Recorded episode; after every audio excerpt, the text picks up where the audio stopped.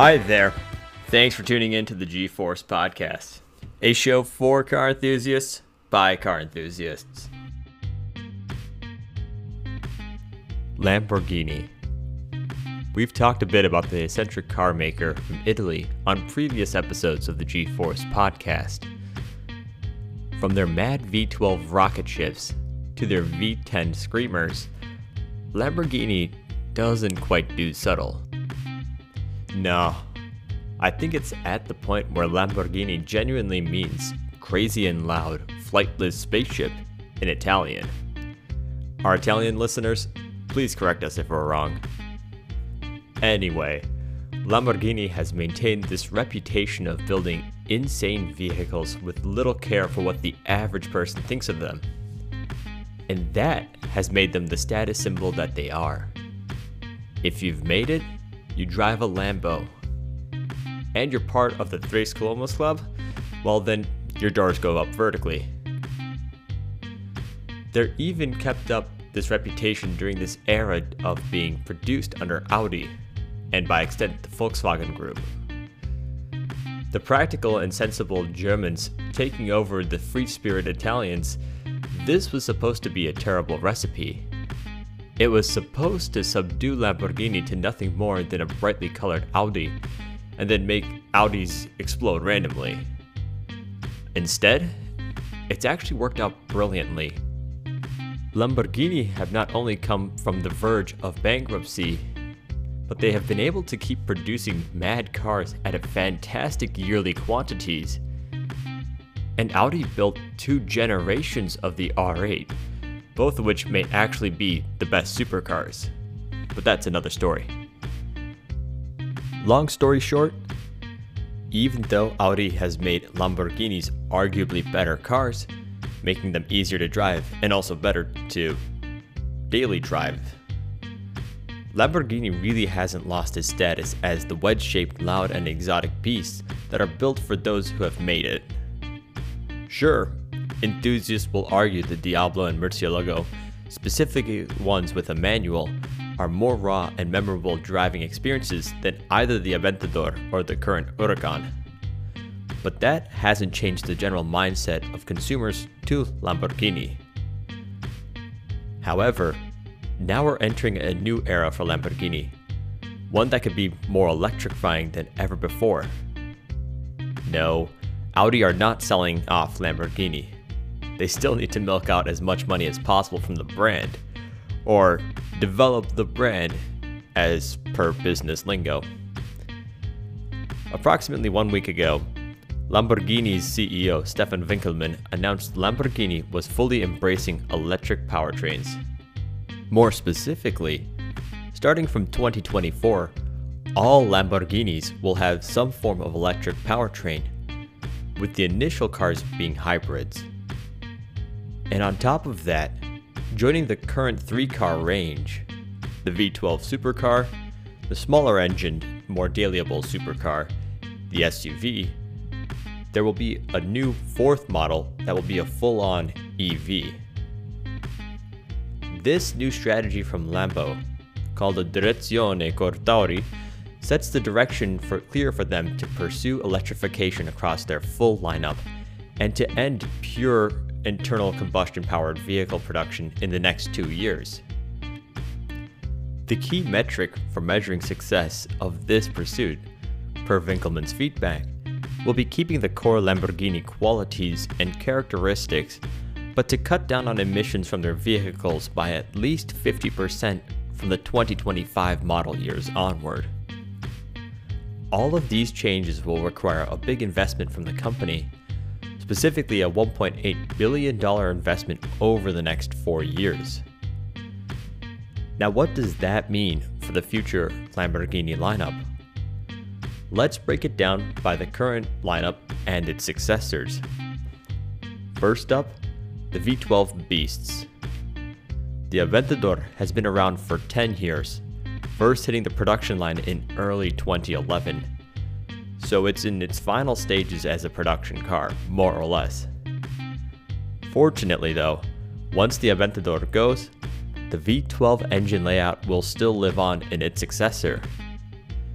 Winkelmann confirmed that the magic of the V12, specifically that glorious Lamborghini sound, will live on, but it will be partnered with an electric powertrain to complete the hybrid system.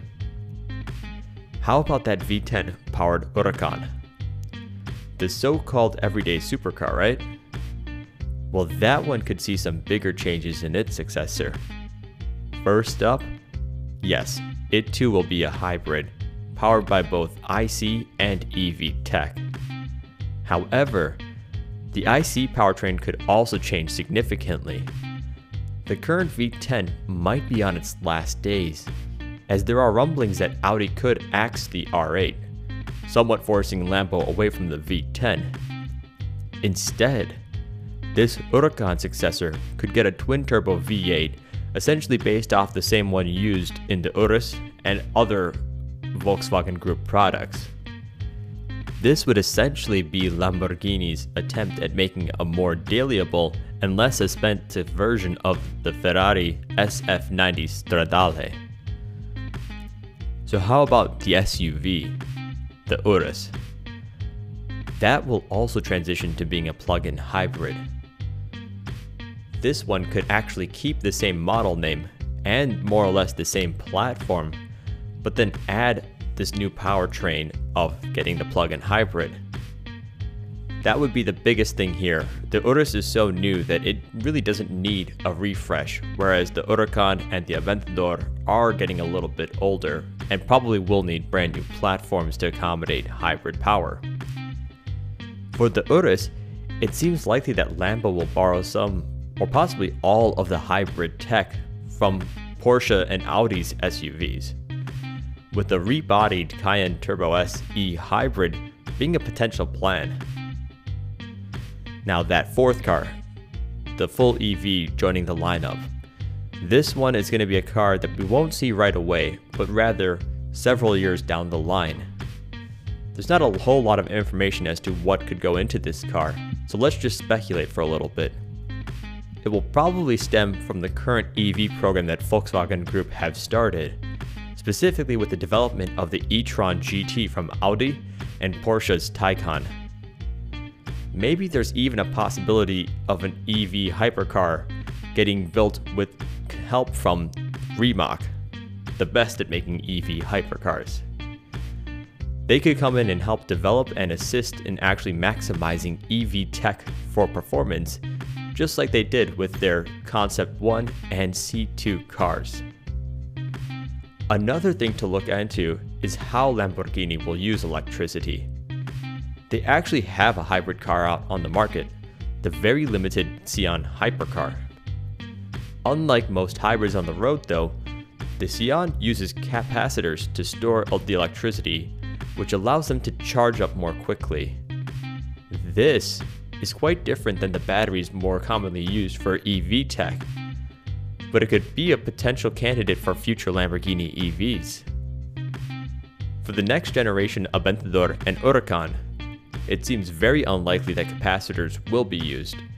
With the battery tech that's already being developed for Volkswagen Group already at a point where it can be comfortably used for performance hybrids.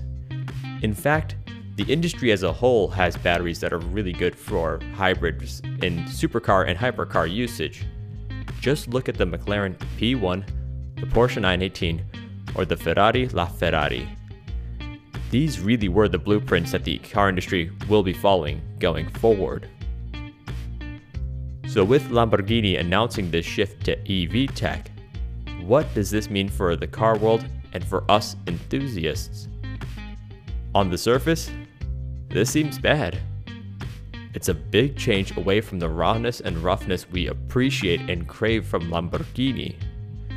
It's like taking a jagged edged dagger and turning it down into a chef's knife. But see, that could actually be a good thing. For one, Lamborghini are working to preserve the brilliance of cars for the next generation. They are figuring out how to protect cars and enthusiast cars and the enthusiast car world for a future quickly shifting away from fossil fuels. they're trying to keep those core characteristics that we love in cars, and specifically in Lamborghinis, well and alive while transitioning to a new powertrain. The other thing, EV Tech offers a huge platform to redefine performance and reset benchmarks, provided that consumers keep demanding the right qualities from their cars. When the world shifted away from carburetors to direct injection engines, and from normal steering racks to power steering systems, there was a lot of pushback from enthusiasts. These changes did in some way reduce the rawness of driving. And sure, there are still people who are adamant about driving cars with the old tech rather than the more modern stuff. But for the most part, the car world has progressed with new technology and new adaptations. The key thing that automakers need to focus on for the new EV and hybrid era is driver engagement. If they can get that right, I think we're in for a fun future for cars. And by the sounds of it, it seems like Lamborghini really are putting an emphasis on keeping those qualities alive and well during their transition to the EV era.